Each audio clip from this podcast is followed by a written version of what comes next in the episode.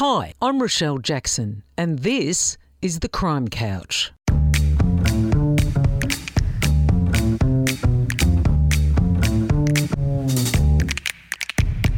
I'm an investigative journalist and true crime author, and I know who's who in the zoo the crims, the cops, and the interesting individuals in between. So get comfy and join me here on the Crime Couch. It's going to be one heck of a journey. At Police Care Australia, we know that happy cops make the world a safer place. We understand only too well the threats and pressures cops face every day and the toll it takes. That's why we've established a health and wellbeing hub or a place with resources where former and current police members, families, and their friends can get help and assistance.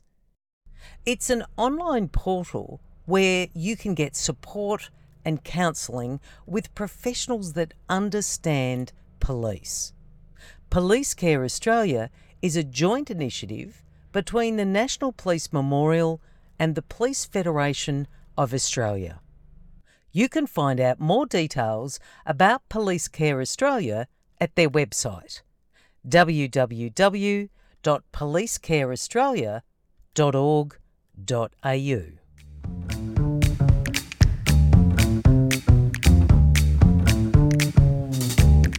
Ken Ashy Ashworth was one of the hard men in the job. He retired as a Victoria Police Detective Inspector, was awarded an APM and two Chief Commissioner's commendations. Ashy worked in the armed robbery and homicide squads before heading up the Water Police Search and Rescue Squads.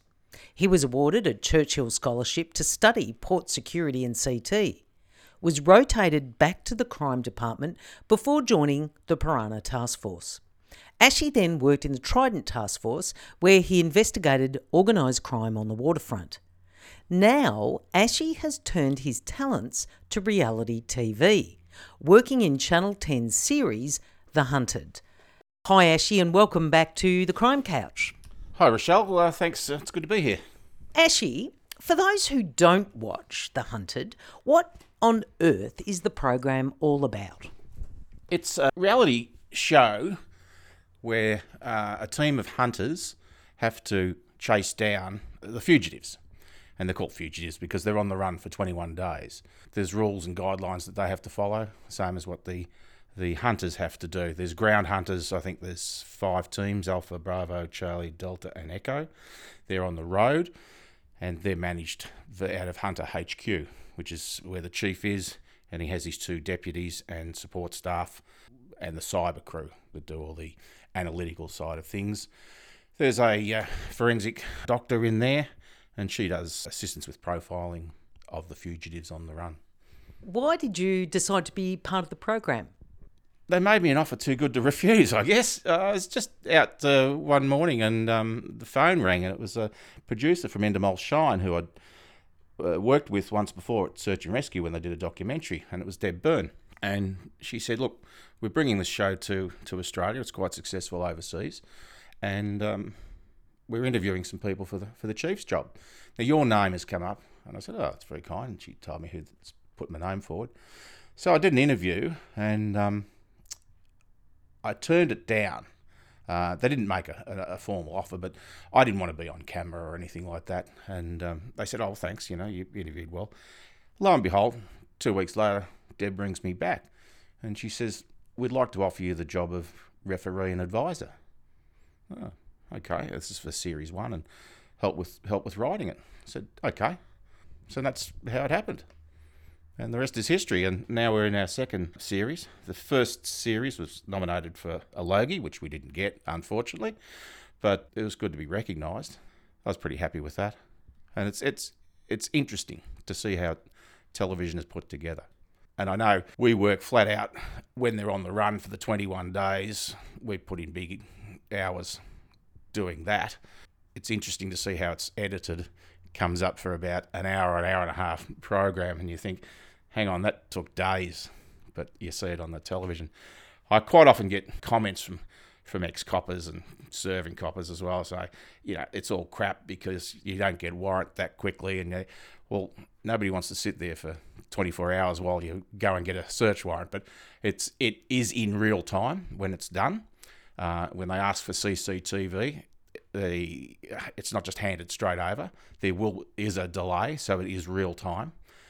Um, and if they find CCTV in a street, well, they've got to go and get the ground hunters to go there to recover it. Now it's done in real time, but there's no real footage. The footage is taken by a cameraman who follows people that way. But the delay is real time, and it's the same with they want an intercept on a telephone they can't just get it because they want it.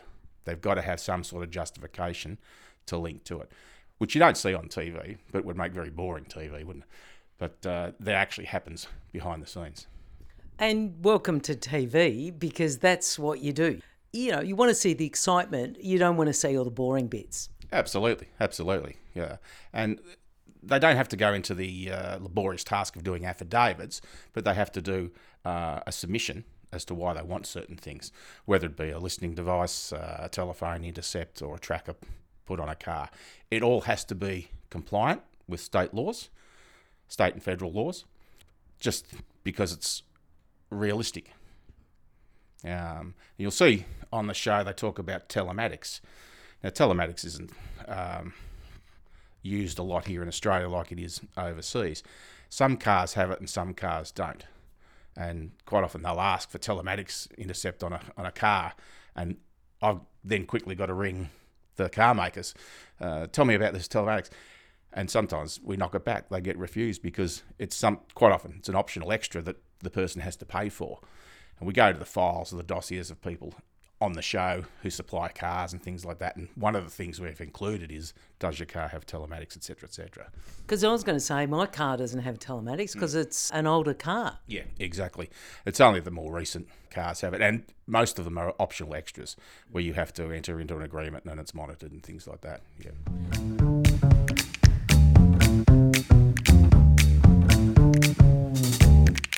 Now, Ashy, at HQ, Hunter HQ, as they say, there's the chief, Dr. David Craig, deputy intelligence is Ben Owen, and lead intelligence is a former VicPol detective.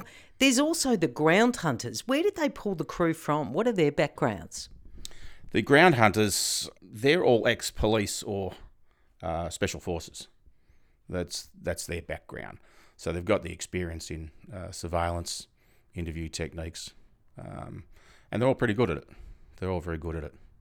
And what's been amusing to me is when they pull up. Now they've obviously got to have some form of, uh, I'd say, have worked out some sort of research with the people that are on the run, the fugitives, because generally, as you know, if you get someone knocking on your door and you get asked questions, you'd probably close the door rather quickly. Mm. So obviously, there's been some form of, I suppose, exercise where people that are related to the hunters or to the fugitives would be uh, told that you may get knocks on the door. Is that right? Yeah, that's that's it exactly. If um, if you're going to be used by the fugitives on the run, they have to be declared in advance, and there's obviously um, paperwork and disclosures and things like that that all have to be agreed upon before the camera rolls. Mm.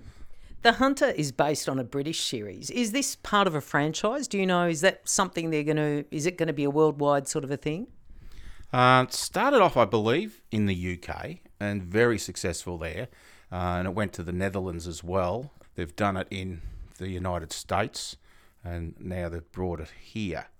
Um, last year it was a ratings success for Channel 10, and I think uh, currently Series 2 is also done very well in the ratings. So um, whether or not we see a third series or one with um, celebrities, I don't know. That's up to the producers. Having watched some of the episodes, it's certainly like they're trying to replicate some of the MO for tracking offenders. Like they're setting up a major incident room, uh, they're using automatic number plate recognition, tracking surveillance cameras and mobile phones. Deliberate ploy? Yeah, the hunters can use all the powers of the state, uh, and that includes, as you just mentioned, uh, search warrants, telephone intercepts, uh, etc., cameras, access to things. Yep. How has a TV reality show been able to do this? Like, How have you been able to pull surveillance cameras from shops and car parks and Federation Square? The each team of fugitives are followed by a producer and a cameraman. Now, part of their role is to find or obtain cameras where they are, and then they'll put up a camera themselves. they'll film what that camera looks at, and then they send that back into um, the television command center. And so, if that is requested by the hunters, we've got footage. The same as an ATM, they put a little camera there. Someone goes to the ATM and they're, they're captured on that. Mm-hmm. So it's it's all manufactured, if you will, yeah. by the company. Mm-hmm. Yeah. There seems to be genuine animosity between the hunters and the fugitives, the pairs of people that are on the run. Is that uh, pumped up or is that dramatic? Yeah, it's a little bit of television license there. I think it makes it, it makes it look good. Where I sit, I can see HQ and what's going on as well as the hunters. I, I can't actually see uh, the fugitives until they're captured, and it does get frustrating for the hunters. They get very frustrated. So some of it's ad libbed, but some of it is genuine frustration. I think is it Ben's got some classic lines too that he pulls out every now and then. Yes, uh, he pulls a line out of his capture pants, and and away we go. Yeah.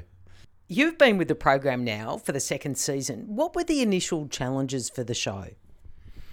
Oh, I think dealing with the public, having the public see people running around with cameras and people following them, and we had to notify Victoria Police of anything that we're doing, so they get calls and bits and pieces like that. But generally, it's gone pretty smoothly. Pretty smoothly. There hasn't been any issues as such. And what was Vic VicPol's response? Pretty good. Just went through the uh, media office and also the film and television office um, when we're doing the extractions at the end and things like that. Quite often there'll be helicopters and boats and all that type of thing. So that generally causes a bit of public um, concern. But uh, VicPol are there, and that's fine. So there's never been an issue. Is it difficult to track and investigate people without the usual sorts of assistance and systems you've got in place as a detective? Um, not really. The before the fugitives go on the run, they have to surrender all their uh, laptops, telephones, and bits and pieces like that. Uh, they also have to nominate um, who they're going to use, and they get interviewed but that's not privy to the hunters at that stage. So the hunters find out who they are very early, I think, as soon as they go on the run, and then they have to back backtrack through their devices, through um, Facebook, those sorts of things. Yeah, it's amazing how people these days live their lives in social media. So. Well, that was the other thing that I'm very interested in the fact they've been able to pull off like where people have deleted a lot of things and they've been able to still have access to it. So that's actually been quite interesting. Yeah, yeah. You think you delete something, but it's there in the memory of the phone. It's, uh, and the same as their, their laptops is the same.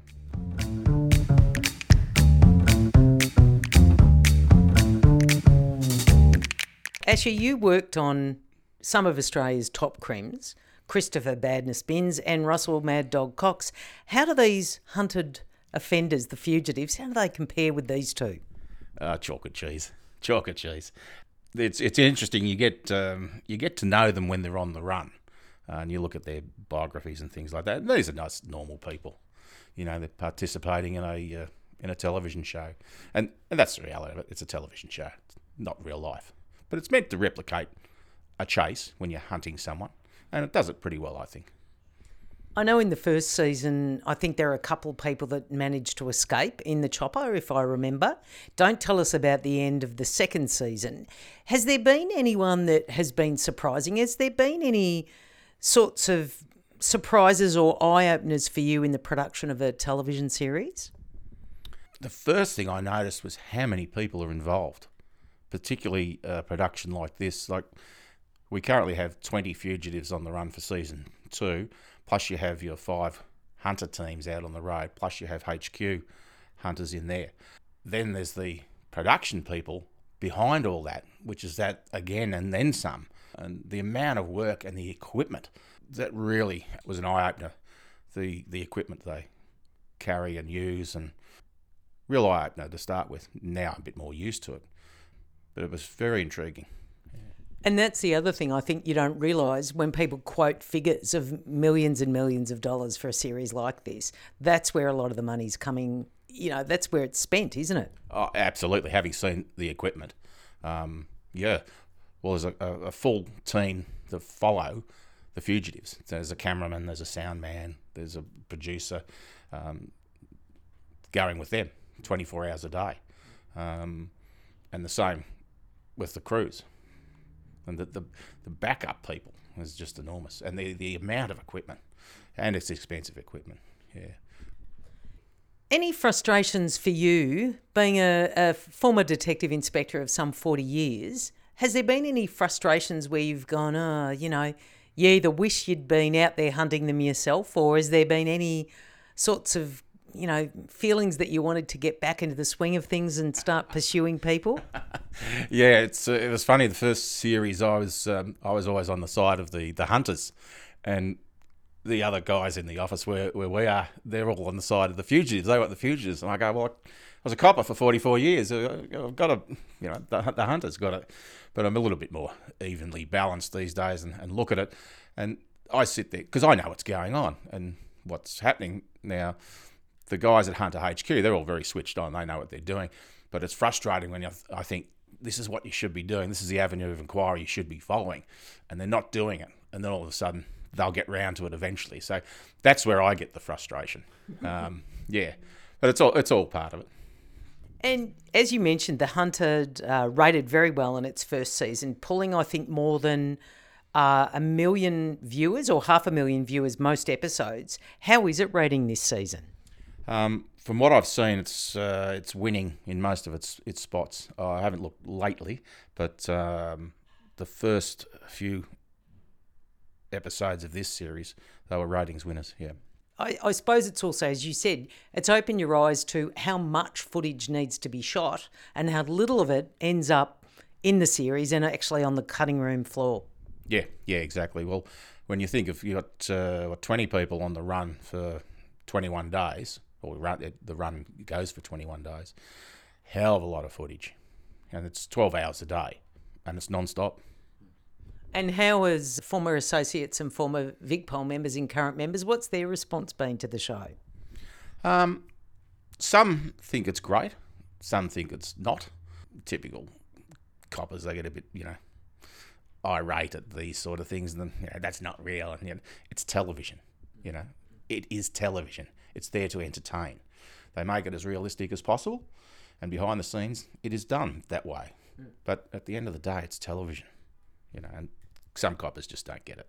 And I think also some of them probably are more concerned that MO's being exposed, do you think? That comes up all the time. Procedures are not disclosed. Everybody knows about telephone intercepts, everybody knows about listening devices, and everybody knows about surveillance. There are certain things that my role as referee I've said no to for matters of national security, uh, and we don't go there. I'll just say, I'll just leave it at that. But we don't disclose everything. Yeah. And I'd imagine there would be times when you'd have to draw a line and go, no, we're not doing that. Yeah, exactly, exactly. A couple of requests have come through because these guys, you know, they know their business. Uh, the hunters, you know, the ex-military, special forces, and the police as well. And they'll ask for certain things, and that's my job as the referee to say yes or no. And when I've knocked things back, where you go in there and talk to them and say this is why, and they they're perfectly good with it, perfectly good with it. Some of those hunted ground crews been extremely amusing when they've leapt up on fences and stuff like that, and you know they're really into it. I know they're getting paid, and they'd probably be getting good dollars, but has that been interesting for you that people are actually still committed to a task, even though it's not their usual MO and, and generally not you know, obviously working for a, a service. Absolutely, they get right into it, um, and they get to to know who they're chasing, and it becomes a real cat and mouse thing, and and you can feel it. Yeah, it's exciting. Will there be another season? Do you think, Ken? I hope so. I don't see why there wouldn't be. It's uh, again a ratings success. I think it's uh, it's good. It's different. It's not a cooking show. It's not a building show. It's something completely different. And I think that's what uh, Australian television needed, and that's probably why it's done so well. Didn't get a Guernsey in the Logies though, unfortunately. No, sadly not this year. But uh, there's always next year. What's next for you now, Ken? Fix the lights in my office here. Nothing. I'll just uh, sit back and watch the series and, and enjoy it. And if uh, if a season three comes my way, I'm more than happy to accept it. Yeah. It's been a, a very good experience, and I've learnt a lot. And they're very good people to work with at Endemol Shine. Well, that's good because you need that level of professionalism when you're working in something like this. Has it impressed you that they've got that level of professionalism? Because it's not always there in television production companies. Right. Well, you know more than me, but yeah, I've found them uh, brilliant from day one. Uh, very good. Very good. Very inclusive of everybody. There's obviously a structure as who's who, you know, and in, in, in what roles, but they're very embracing of all their staff and, and people involved in it it's it's it's good to work on. Has there been any injuries? Because I'd imagine there, there must be something where someone's fallen over the fence or done something. Has there been anything where all of a sudden you've gone, uh oh? Because even professionals have accidents. Yeah. Um, no, we haven't had any issues. It's been a couple, I think series one, a couple of guys fell over when they're being pursued by the hunters, and they had a bit of skin off and a little bit of blood there. But that, that's that's it. There was, there's been no serious injuries or anything like that. Yeah. All in all, uh, a good season. Yeah, yeah, it's been been good. I, I uh, love the experience. It's it's been fantastic. Yeah. Thanks very much, Ashy, for sitting with me once again on the crime couch. Pleasure, Rochelle. Thank you. Thanks for joining me. I'm Rochelle Jackson, and I look forward to your company next time on The Crime Couch.